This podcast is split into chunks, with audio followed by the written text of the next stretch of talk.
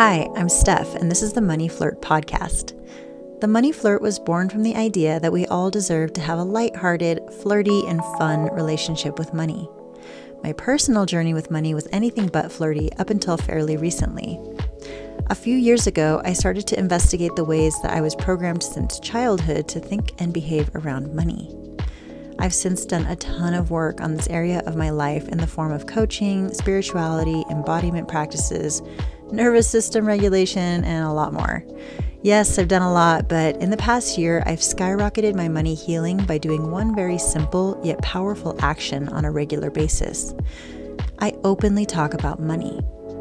Shame cannot exist when light is cast upon it, and this has truly been my secret sauce for up-leveling my money habits and feelings around wealth. So I'm here to create a space for people to talk with me about their money story. I'm here to champion the brave souls who acknowledge their shame and to cheer on their success as well. No matter who you are, where you're from, or what you did, you have a money story. Time for the obligatory, let's get into the episode. Hi friends, welcome to another episode of the Money Flirt Podcast. I am Steph, your host, and I'm so excited to share this really special episode today with my friend and former client, coaching client, Josephine Phoenix. She is just such a delight. She's so fun, talented, funny, and just really open in this interview with her story about money and just the things that go on in her mind around healing her money. And I'm really appreciative of her openness, her vulnerability, and her humor, and just good vibes. You're going to love her. She's just a delight. So yeah, I am. You may or may not have noticed, who knows who notices what on the internet these days, but I have been taking a social media break from Instagram. This is not totally like conscious. I just found myself not going on the app as much and actually consuming a lot more TikTok. And it's so funny because the communities that I see on my algorithm in TikTok are so different than what's on Instagram. And, you know, people don't, whatever, however they feel about TikTok, I personally love it. To me, it's such a great way to see, like, you're inundated with information, which is like literally the double-edged sword. Like it can be really great and it can be really horrible. But for me, what it's done is shown me just like an influx of people being humans, like people being so human, people thinking, like, sharing their funny moments, sharing their grief, sharing their insights from their therapy sessions. And yeah, it's just been really, for me, a really cool place to visit and consume. I may not always be enjoying TikTok as much as I am in this current season, but yeah, I've been really having a great time over there. I am starting to post a little bit of TikTok, and, like, of course, like the first video I have, which is just like me talking about my entrepreneurship journey or whatever, I get this like fucking white guy who has like one post. He's like not even a content creator, and he's like, "Are you trying to be an entrepreneur? Because this is not effective." I'm like, of course. Of course, that's like the comment that I get like right out the gate, which is why I've like been hesitant about TikTok. Is just like, you know, I've created this Money Flirt community, and if you're following and you're listening, we have something in common, and part of the stories that I share are resonant with you. And, you know, we have an intimate relationship via this podcast with each other, and you know a lot about my money story, you know who I am. And you would never say something like that to me, but like TikTok is a whole other beast. And I also wanted to mention too, another reason that I've been a little bit radio silent on Instagram and with the podcast really is because I am going through a transition with my money. And so it's been really interesting to put to test a lot of things that I've been learning about myself and my relationship with money now that I've quit my corporate job, which you know all about. But, you know, it's really where the rubber meets the road in terms of like my sense of self-love and trust, and knowing that I made this decision in integrity and that I am I'm figuring out what's next for me, and it can actually be a transition and a season that feels good. That is what I'm really calling in at this moment, is just the sense of like, how can this be fun and light and enjoyable? Because it can be, you know, like I've punished myself in the past so much, or I've gone through when I went through my first career change, it was all about punishing myself for my past mistakes. And to be honest, it didn't really get me any further than I would have, you know, when I was being kind to myself. It doesn't really work in my experience to just be so like harsh with myself. And so I'm moving through this time of my life with money and just being like, okay, what's the worst that can happen? And I've read this recently or heard about it where, you know, our brain often wants to do worst case scenarios, and it's helpful to do best case scenarios too. But what I was reading was about how you can use a silver lining in worst case scenario to help you create like a sense of, okay, what's the worst that can happen? I run out of all my savings and I go and get a retail job, which is something I said I would not go back to. What is the silver lining of that experience? And it's like, oh, I could work retail at like a store that I really love and get a discount, or just be inspired by the surroundings, you know?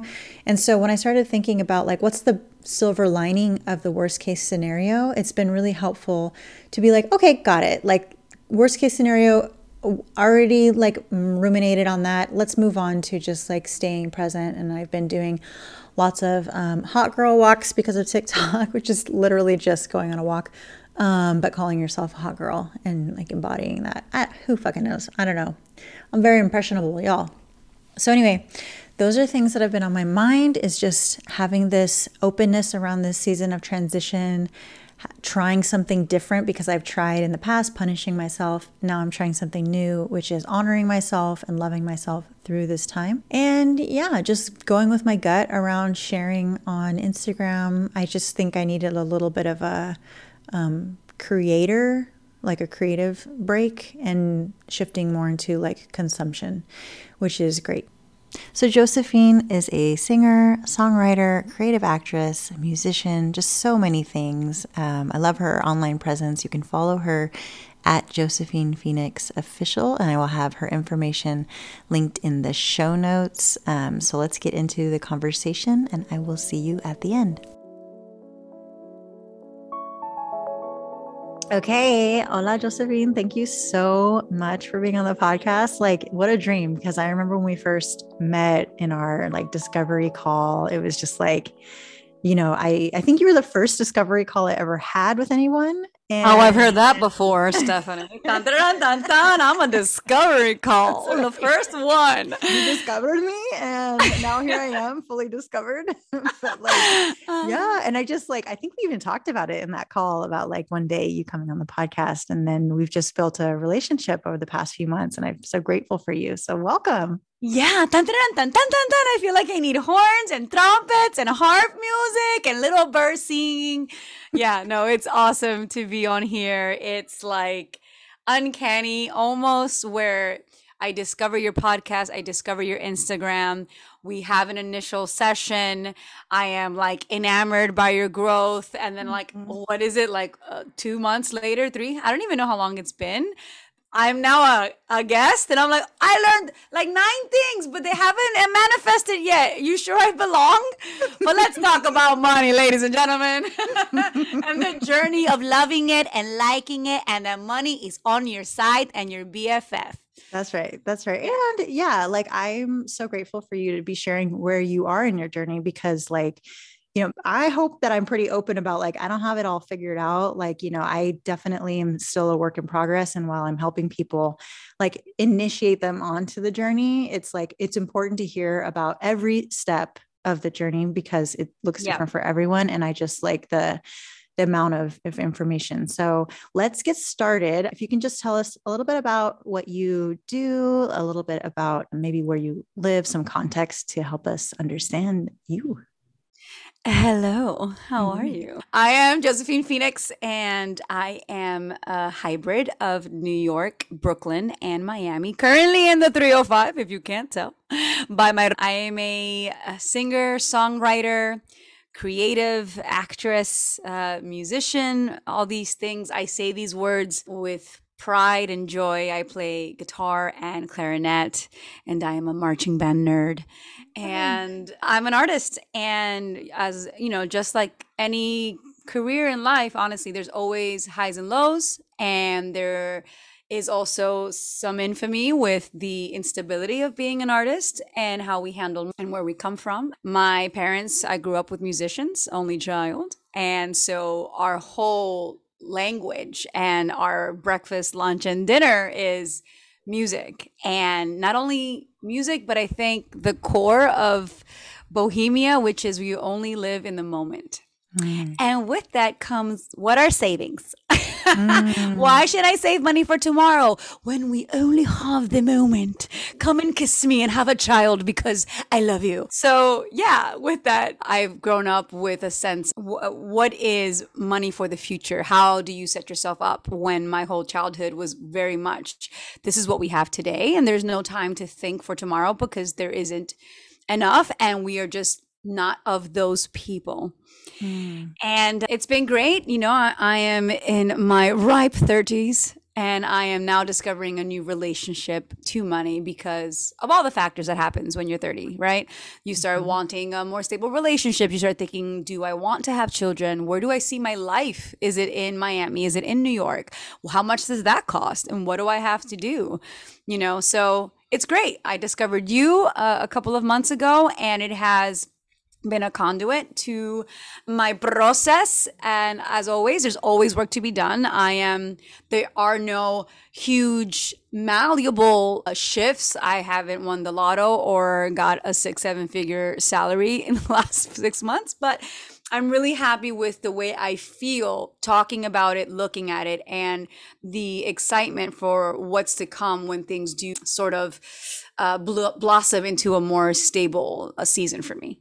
Oh my gosh. Yeah, totally. And it's like about laying down the roots and the foundation for these things to have them grow, because there's a lot to look at. And you alluded to a few, and I'm sure we'll get into more of that. Yeah. And then, as you know, we talked about this before we were recording, but you know, if you wanted to give us like context around proximities to privilege, if you experience them, or, you know, like where you kind of would like to share about your background or your cultural upbringing. You know, it's really interesting to talk about privilege. It's deep, it's textured. It's always like, is it objective? Is it subjective? There's so many questions when it comes to that. As a white passing Latina, I'm also Lebanese, I'm Cuban, and I'm Spaniard. With that, it's black beans, you know, paella and hummus. Regardless of all that, the humor, I went to 5 different high schools, and among those 5 was an absolutely urban hood school in Brooklyn, and my nickname was Snowflake because I was the whitest thing on that school. And then I also went to a highly Caucasian Jewish school in Broward County, Florida, and then I went to a highly Cuban only, I don't know how to pronounce my V's, school in Miami, right? And I found myself so alike in all of them. And I think as a teenager and as a child, you sort of blend in because you know you want to make friends, right? So in terms of privilege, it's hard to say because I've had so many different lives, you know, and as I've gotten older in my 20s, and I've had moments in my career that have been like huge shots to fame. You know, like I was the backup singer for a famous Spanish singer called Ricardo Montaner. You're talking about like 25,000 people, sold out stadiums throughout South America. And I'm like at these hotels, you know, making $500 a show, having like cameras on me. I had a solo in the show where I rapped and introduced the band and like, you know, sang the rest of the song while the singer, the star, was getting water and changing his outfit. And I found myself to be like, how did I get here? You know, and I was always like, you know, jovial and jodedora, which is like always joking around and happy about it. But there was always an element like, am I supposed to be here? And do I deserve being here? Because I also, because of my upbringing, didn't go to college, which is one of like the biggest conversations I have to this day with many people. You know, I had dreams of Ivy League, and I had dreams of like Yale and journalism and acting. And this is like back in 2002. And because I went to 5 different high schools, I never had a relationship with a counselor to be able to guide me. Google wasn't what it was, right? What it is now. So I didn't know like how to go to college by yourself. What is loan? How to take loan when you are 17? Excuse me, help. I didn't have any of that. And I also didn't have someone in the family that has done that. Right. You know, no one in our super Latino family had gone to college. Mm-hmm. And I just found myself a bit lost and quickly surrendered. When I asked a question, I would like to go to college. My parents were like, we don't have money for college. Ain't nobody going to college. And I just said, ah, okay. And I always think of myself like, and it's so weird, even though I am quote unquote a white passing Latina, I always used to make this joke about my future Caucasian middle class dream. And it was like, because only Caucasians could have that. Because only white people can go to college and have a home with a Pier 1 import furniture and amazing Anthropologie pillows. Only white people can do that. And it was always like when I'd blow dry my hair, I have very big curly Shakira out of rehab hair. And sometimes I'd straighten it. And I'd always make this joke, my Caucasian lifestyle hair. Like my white girl dreams. This means I have money. If you see me like this, it's because I paid the salon. I have money. But why was it always a white girl dream money? Right. Why? Because I was, you know, my whole childhood with all the ethnicities except for the Jewish school.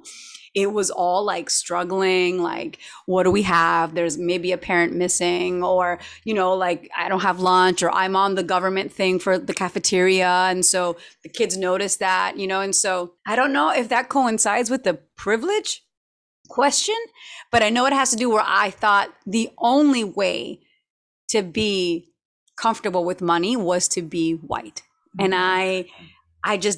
I'm now, as I step into that perspective in my 30s, I'm like, wow, no wonder there's all this push for Latinos on television or on Broadway, or to be able to see yourself, and what does that mean, and how are we portrayed? It's deep, and it's something that we feel we should talk to our youth about, you know, quite often, because did that mean I, in my life, stopped myself from things because I wasn't white? Well, I don't belong there. I shouldn't go there. I shouldn't like write an essay to get a scholarship to go to college. We don't do that. Like, I don't know, like who knows how that bled into my philosophy and my actions as a teenager subconsciously. Yeah. And, you know, I think we both have friends in like the film industry who are, you know, working really hard on representation for the Latino community, because like, I feel like my dad's generation and like what his like brothers and sisters were like focused on is white passing, or like white, like cultural alignment with white people, only friends with white people, only dating white people. And like speaking, you know, for that community of my like aunts and uncles, I see it very clearly as like white, like the colonizers are the ones we want to align with for, you know, like wealth, or like, it's a little bit of like, I mean, I don't want to get too deep with it, but like I experience it as like a bit of like self-loathing, you know, with, and like distancing from the cultural heritage. And like, I grew up, you know, differently, where I was really curious about that side of my heritage and like learned Spanish the hard way, you know, cause like it got lost in that generation. My grandparents spoke it,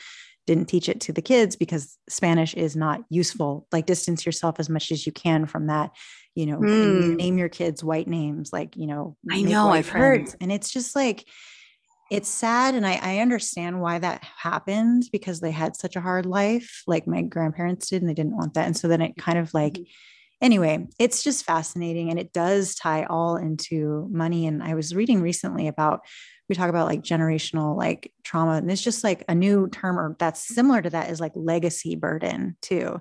And I like that, because it's like different than like the trauma piece, where it's like, yeah, like it's just the legacy burden of like being like Latino and like what that carried for people for a long time.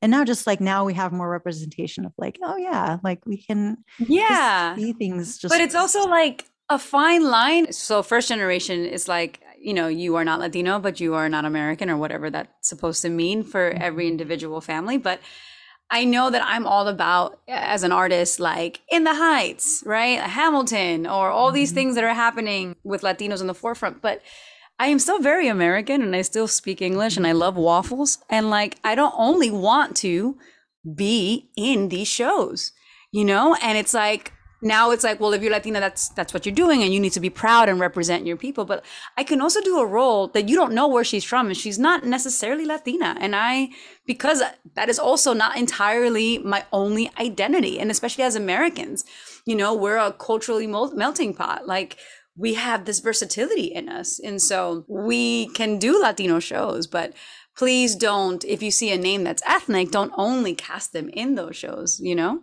Yeah. Yeah, it's interesting. And I'd love to just like open this too for you to share any money stories that you were taught growing up, you know, based on your parents, your individual situation, and what might be like some things you'd like to share about. There's always so many money stories, starting with my very expensive leave-in conditioner, but we could start with what I posted on Instagram last week, which is, because of my career in the arts, I am in and out of high-end places all the time, especially depending on where I am in my career. I was the morning show host on the #1 radio program here in Miami at one point. I, as I've mentioned before, was a backup singer to a highly recognized Latin Grammy winning artist. And these are like just two or three. I was on a reality show on WeTV in 2016. These are like three moments in my life where all of a sudden the income was just huge. And I was super happy. And I was in all these places, but these places with other people with me, right? The band, the actors, the crew, the team, there's cameras, there's like validity of why you're in this expensive place, restaurant, venue. And recently I am on the civilian job hunt, which is what we say, because there's no such thing as normal, civilian job hunt. And there's a high-end hotel near my house, and I was walking, you know, there to the interview or whatnot, and I'm dressed quite well, you know, in like, you know, your Sunday best. And I passed two gentlemen that were older than me. I want to say in their 50s, maybe in their 60s. They were alone, and they looked at me and they smiled and said nothing. You know, it wasn't no cat calling, no strange, like turning the neck and going, what is going on back there? None of this. But I inherently felt like, oh, they must think I'm an escort. Because I'm young looking in comparison to the majority of the people attending that hotel. And I am ethnic looking. I had like my big curly hair out, and I just had like this look about me. And then the second gentleman passes me by, and I'm like, look, he probably thinks he could afford me. And I started creating this story. And then I'm like thinking, because sometimes my brain works, and I get into my car and I'm like, Lord of my soul, the story that I have just told myself without one person alluding that I didn't belong or asking me, because maybe that story makes sense if someone's like, ma'am, are you staying at the hotel? Why are you here? Or why are you alone in the lobby? There's none of that happened. Just smiles and looks like humans. Now, I don't know what the truth is of what their perspective is of me. All I know is what I think of myself. And since I know that I don't have much money, and since I know that right now, especially, I'm in a transition, I see myself in that hotel and I am already vibrating. Oh, I don't belong here. You better walk up straight. You better straighten your posture. You better you better have the best purse with you. You better have that one ring that's really expensive so people won't question you. And it's like, I realized that because I don't think I belong there, I create stories what people think I'm doing there. And then it turns into my only value of being in a place that seems high end is because I'm pretty or sexual. And it's like, whoa, dun, dun, dun, credits roll. And then like, stay tuned for season 2. And it was just like, this is all me. This is all me, and no wonder that I am not able to, even if I wanted to, like afford that hotel room or whatever it is, to belong there, whatever that means, belonging there. It's because I keep telling myself I am this broke little girl that went to 5 high schools from Brooklyn, from the hood, from Miami, these places that I'm not accustomed to this surroundings much. And since I know what's in my bank account, I know that bank account does not match anybody's here, my stories, then I just walk without being authentic. I walk with an imposter syndrome, perhaps.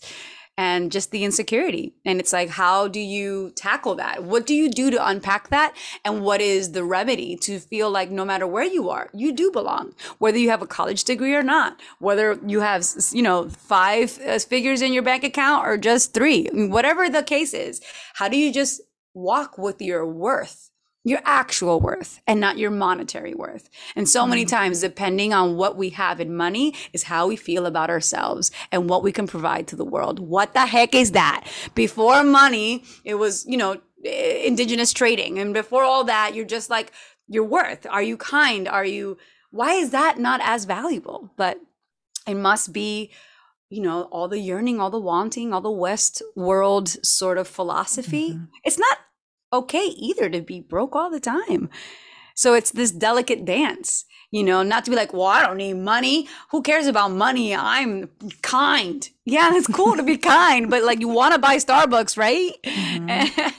It's strange. Yeah. I'd love to know if you care to share like what your thought process, like how you came to that realization of, you know, you're in the moment and you're having that story. Like what was the landscape like of that moment, between that moment and the one where you're like, I'm telling myself this story? Like what did that look like for you? I was reminded. So I've recently, the last 2 months, started a new therapist. I had a therapist a couple of years ago, pandemic hit. So I started up again with a new one, a psychologist. And so part of her therapy with me is she's like, you know, I hear your story. I hear your foundation wasn't very solid. I think I'm also going to career coach you and do some therapy, but let's career coach you first. Let's get you a stable income and a stable job so we can then tackle whatever else. And then I'm at that hotel because she said, high-end places. You deserve to be in high-end places. Look at your charisma. Look at the way you interact with people. You know, yes, you know, after 9 a.m., I'm quite pretty with the right foundation and the perfect mascara, you know? And it's like, she was like, that's it. We're going to the Ritz. We're going to this hotel. We're going to this hotel. We, as in like, you're going and you're applying because that's where the money has been made and you belong there. And so when I was walking back to my car from this homework that she gave me for the week, I was like, she told me that I belonged here and she said so. And she's also, you know, driving her Mercedes, like a really popular psychologist. You know, she has her own practice, like talking about her garden. And she used to be neighbors with this famous singer that I worked for. And so I'm like, this other woman who is where I aspire, so many of us aspire to be, has said that I belong there. And she knows exactly what my economic status is and what my career has been. Wow. And it's like, you know how we do that. Sometimes like our family can tell us we belong there all day, or our most loved ones, but that one stranger that knows nothing of you, all of a sudden it means something. All of a sudden a stranger that might have all the things you aspire or you want to emulate their life. Now their words matter. Now it counts. But maybe it just takes that. And that was the process. I was hearing her words, being reminded, listen, you're here to apply for a job because she said you belong. And so that was my like, whoa, such a unearthing of all these things, you know, and then you go back to all these other moments, you know. Yeah. That's a really great homework assignment too, to just like, even just to be in the space. Like, yes, I know you're like, you know, applying for a job, but also like, it's almost like exposure therapy where you confront the thing that you either fear or like you avoid, because it's helping you to look at it and look at your shadows in that way. So thank you for sharing that story. Cause it's really, you know, it's helpful to know that like, doesn't it sound like not crazy, but it's just like these stories that we tell ourselves on loop without questioning. Once you say them out loud, they start to loosen their grip. At least it's been my experience.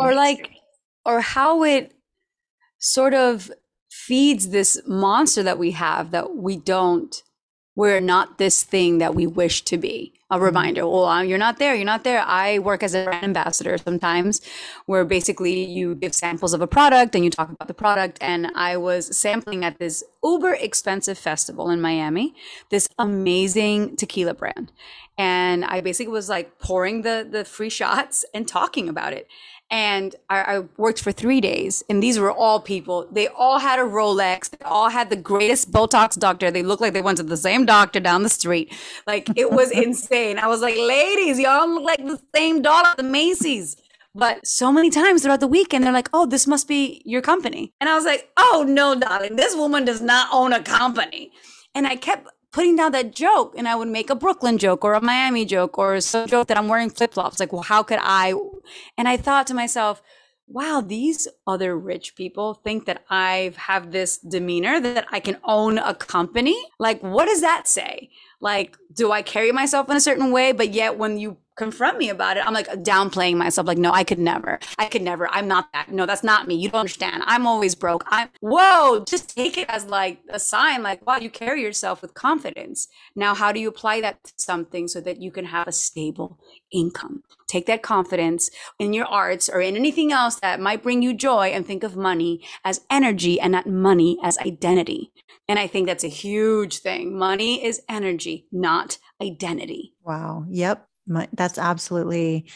And then also, like, just the downplaying is something I think so many like women, I guess I could, like a blanket statement, can relate with too, because it's like we've been taught to downplay so much that it becomes a habit that if you don't even recognize that you're doing it, like you can find yourself like, it's just, and then it becomes like subconscious loop. And that's also an energy around money too, is like downplaying. Yeah. Listening to your podcast, there's been like so many women on this that have the most amazing tidbits that just open your brain and your heart. And all of a sudden you're like this delicious vegan gravy and you want to put it on your bread.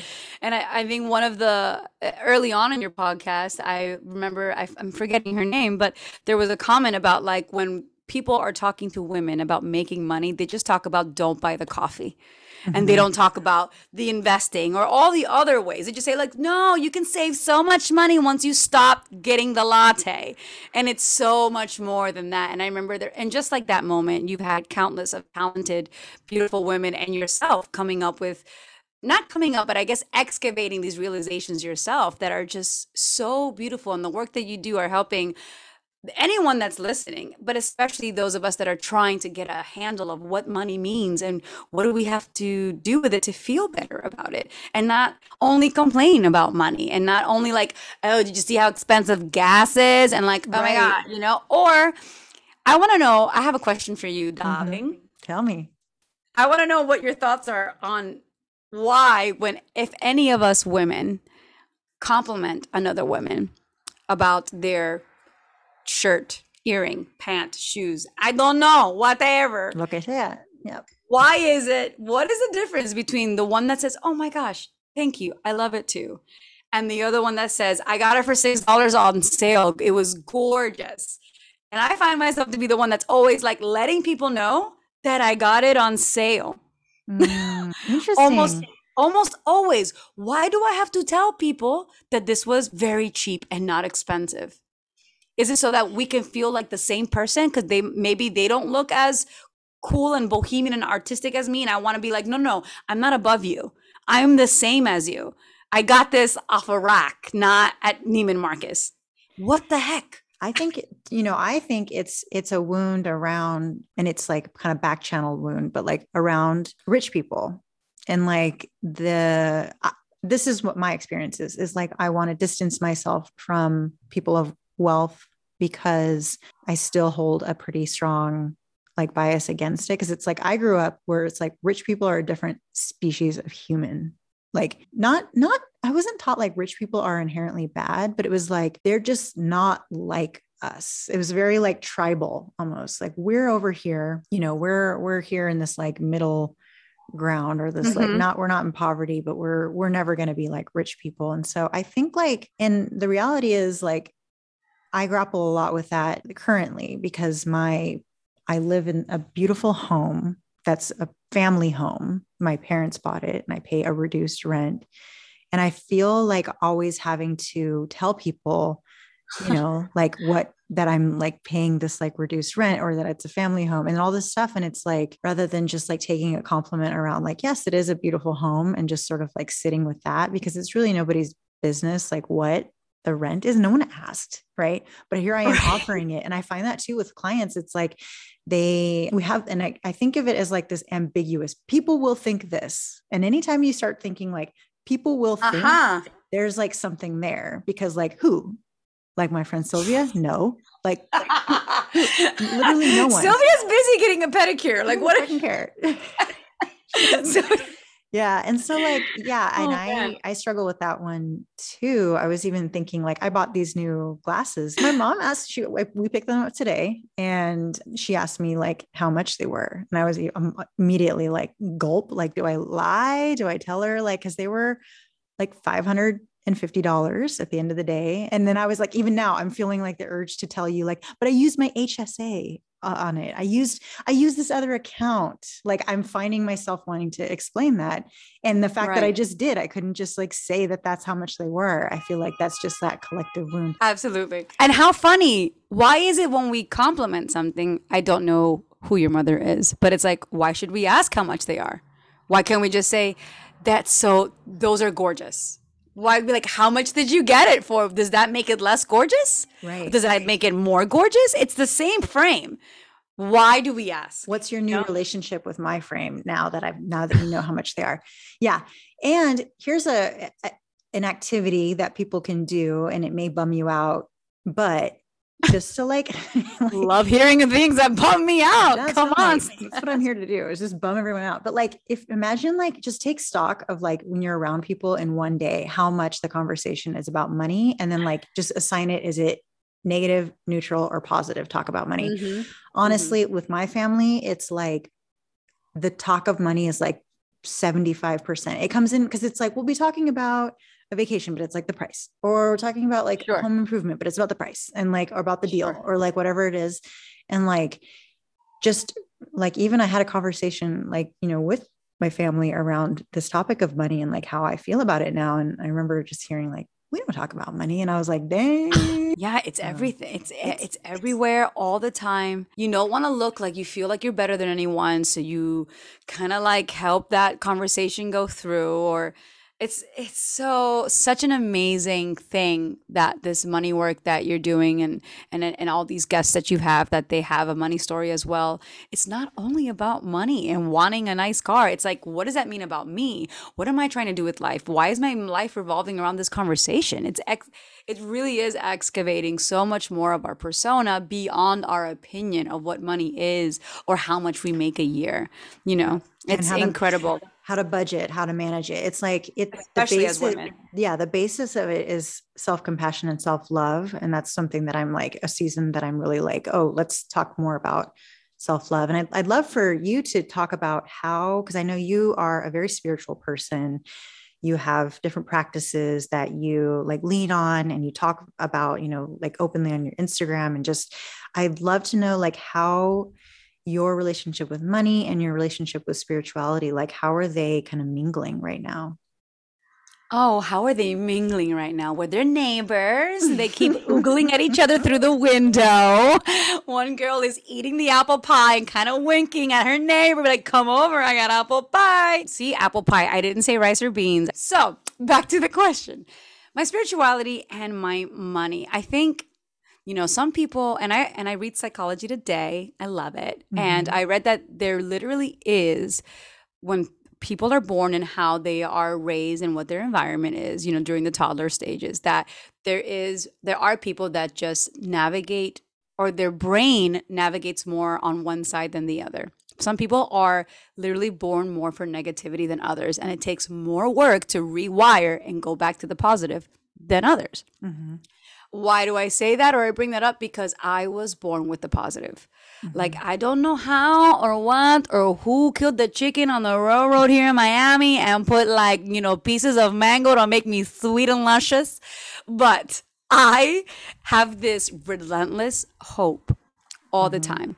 And if I'm having a bad moment or day, I surrender. I'm like, today is a bad one and tomorrow won't be.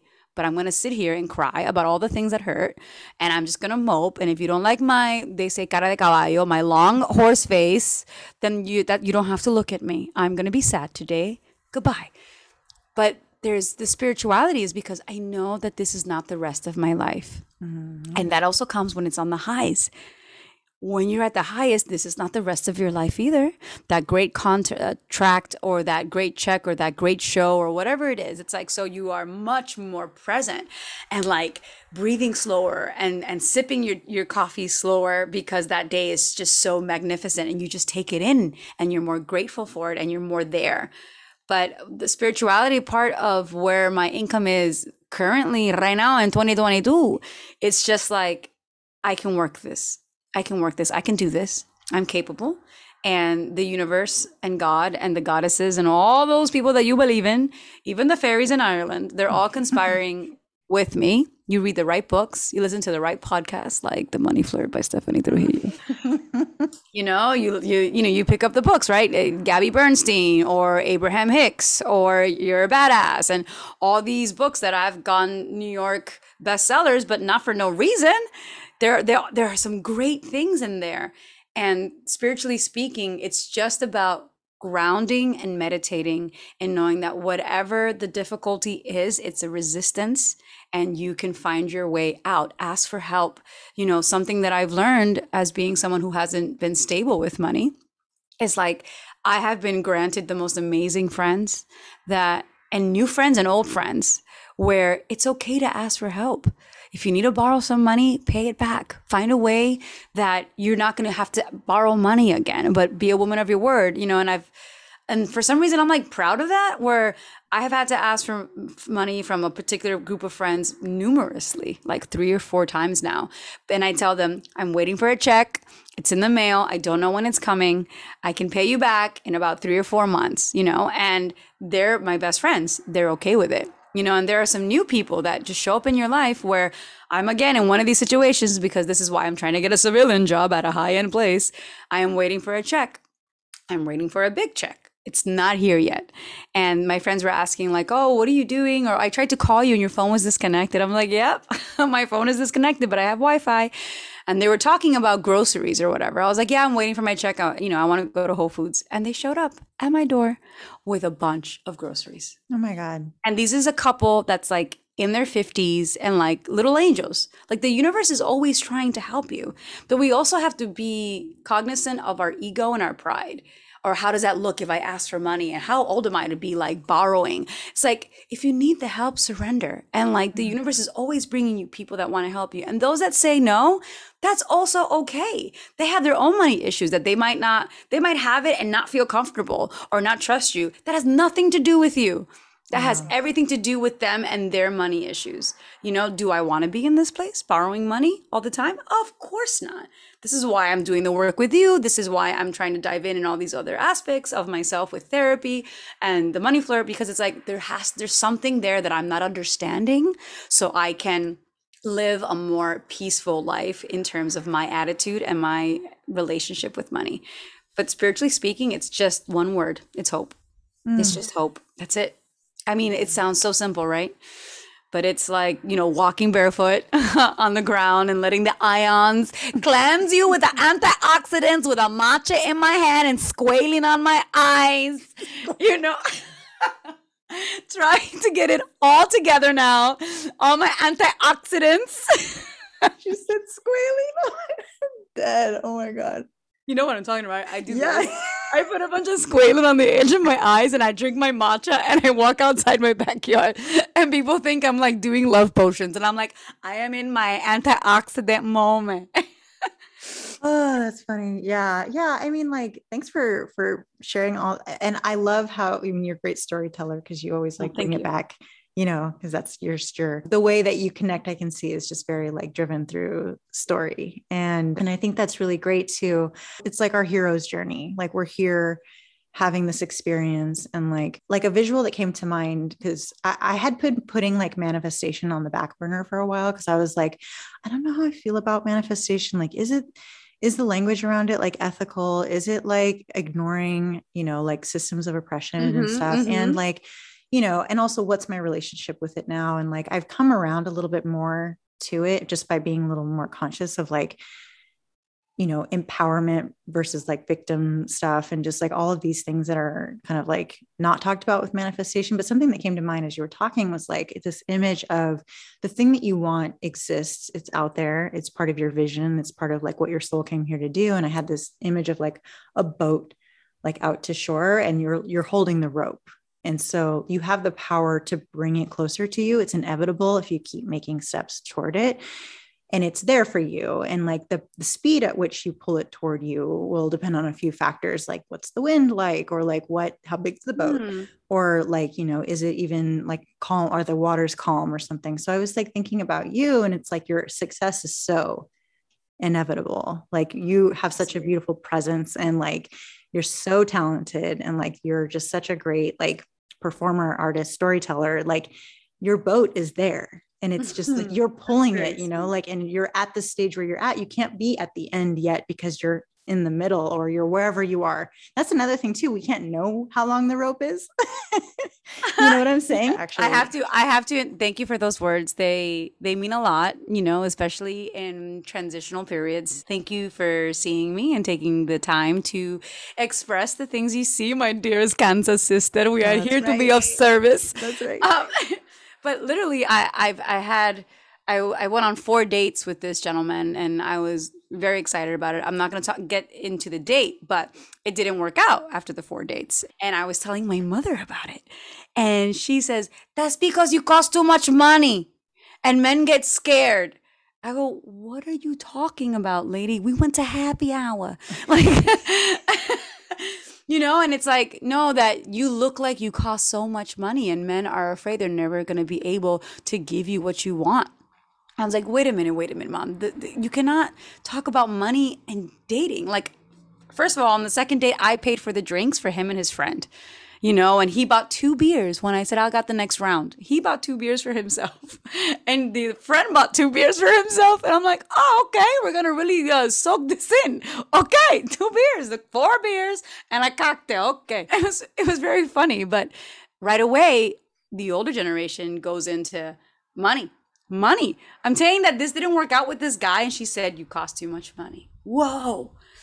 And inadvertently, it's like, turn down your flame. And it's like, that is a generational thing too, where it was like, be smaller, be quieter, be less you, be less pretty, be less like anything, and like, just be less. And like, so toxic, understandable, you know, for the generation and like the cultural piece of it too. But yeah. Never. We're here to learn, right? There could be, I mean, I am guilty of running away with my words and believing that when someone starts laughing, it gives me a get out of jail free card. And I cross lines, and it might be insensitive, and I have to pull it back, because just because people are laughing does not mean that they like me right away. And I'm allowed to say all the things that come to my mind. I have to be very careful at that. So it's like, don't turn down our flame, encompass the space, but always be aware that we are learning environments and people and triggers, and always be aware, because there's this like, you know, positive vibes only, or be you queen, and who doesn't have patience for you or doesn't want to give you the money or whatever. It's like, yes, true. Be me queen. Pero like, it takes 2 to tango. What is my hand in this? You know, like, oh, nobody hires me, and I'm always broke, and like, I can't go to this vacation that my friends are going, or I can't go to the wedding because I'm always broke. What's your relationship with that being broke? Why? How do we fix that? Tell us about your rich life. What does that look like for you? And then tell us where we can find you. My rich life. You know, these are questions you have asked in our sessions and in your, do you call those modules in your classes? And I've written about that a few times now in the last couple of months. And it just goes back to obviously the word freedom and giving. And my rich life is just like having the freedom to not hear no as much as I did as a child growing up in basically poverty and food stamps and in the hood, and having so much that I can give anyone around me that I care about, and even strangers, things that will make a difference, whether it's a car or a vacation or a beautiful piece or a night in a couple of hotels or whatever, like the birthday and the Christmas big gifts. I love giving it. And like, I can be giving to people and we might not be friends anymore, and it doesn't bother me. Oh, they weren't grateful. Or I just want to be able to give to others because I have been the recipient of so much giving in so many other ways. But a rich life is like buying my parents a home, having enough for my New York City bohemian apartment, and being able to just live my life creatively, whether it's on stage or writing a book or directing, you know, creating music around creatives and good-hearted people, and free, just free to wear flowy Anthropologie dresses and be able to just like make a difference in people's lives, whether it's with time and listening and compliments. And also, I got the highly expensive eggplant at this vegan restaurant. I got you, boo. Mm-hmm.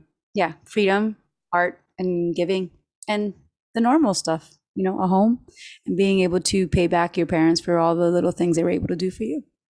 Absolutely. Oh, I love that so much. I want you to create like a Pinterest board, because I remember you posted that, either you sent it to me or you posted that picture of the apartment that was like your dream. I think you posted in your stories. I'm like, oh my gosh, I want to see more like imagery around like your life. So I encourage you to create. Yeah. Like, and I'd love to talk in the future, if possible, about manifestation, because I have had a real amazing run, definitive, beautiful journey with manifestation. So if you need any tips or talking about it or creating a podcast around it, I don't know, but girl, it works. It does work, you know, and you're right. And I feel like I'm in a new, like I'm having new, like vigor around the topic, because I've done some like thought work around it, and I'm ready to let's do it. I'm so excited to see more of your work, Stephanie. I'm so excited to hear your own growth, and I am so happy for the work that you're doing for yourself and inadvertently for others that are witnessing this, you know, like I'm so curious to know more about like the hypnotism behind money and our relationships, and as a woman and as a Latina and as a white girl and all these things that as a West Coaster, even though I'm a New Yorker, I'm still gonna like you. Bravo to you. Bravo to you. Cheers for my fake, I don't have my water bottle. Toma. Oye, mija. Cheers, mija. Thank you so much. Okay. Last but not least, like where can people find you online? Where can they look at your work? Well, usually you can find me at the corner smiling at strangers. JosephinePhoenix.com. And I am Josephine Phoenix Official on Instagram. These are the places that I live on in the internets. And yeah, you'll see all my hosting stuff, my acting stuff, my singer-songwriter stuff, and my vulgar large fruit comedy hour that I was having during the pandemic. So, JosephinePhoenix.com. Thank you. Gracias. Gracias. Merci. Grazie. Can we keep going? Bonjour. No, that's hello. Merci. Au revoir. Au revoir. Ciao. Yay. So that is the episode. I hope you enjoyed hearing Josephine's story. I know I appreciated so many things that she shared, and I thank you so much for being here, for listening, for coming back, even when I'm a bit inconsistent these days. And it's just been such a fun, wild ride to create this podcast. And I plan to continue bringing you more conversations, people being open and vulnerable about their money stories, so that you feel less alone as you navigate your own. So I will see you in the next episode. Bye.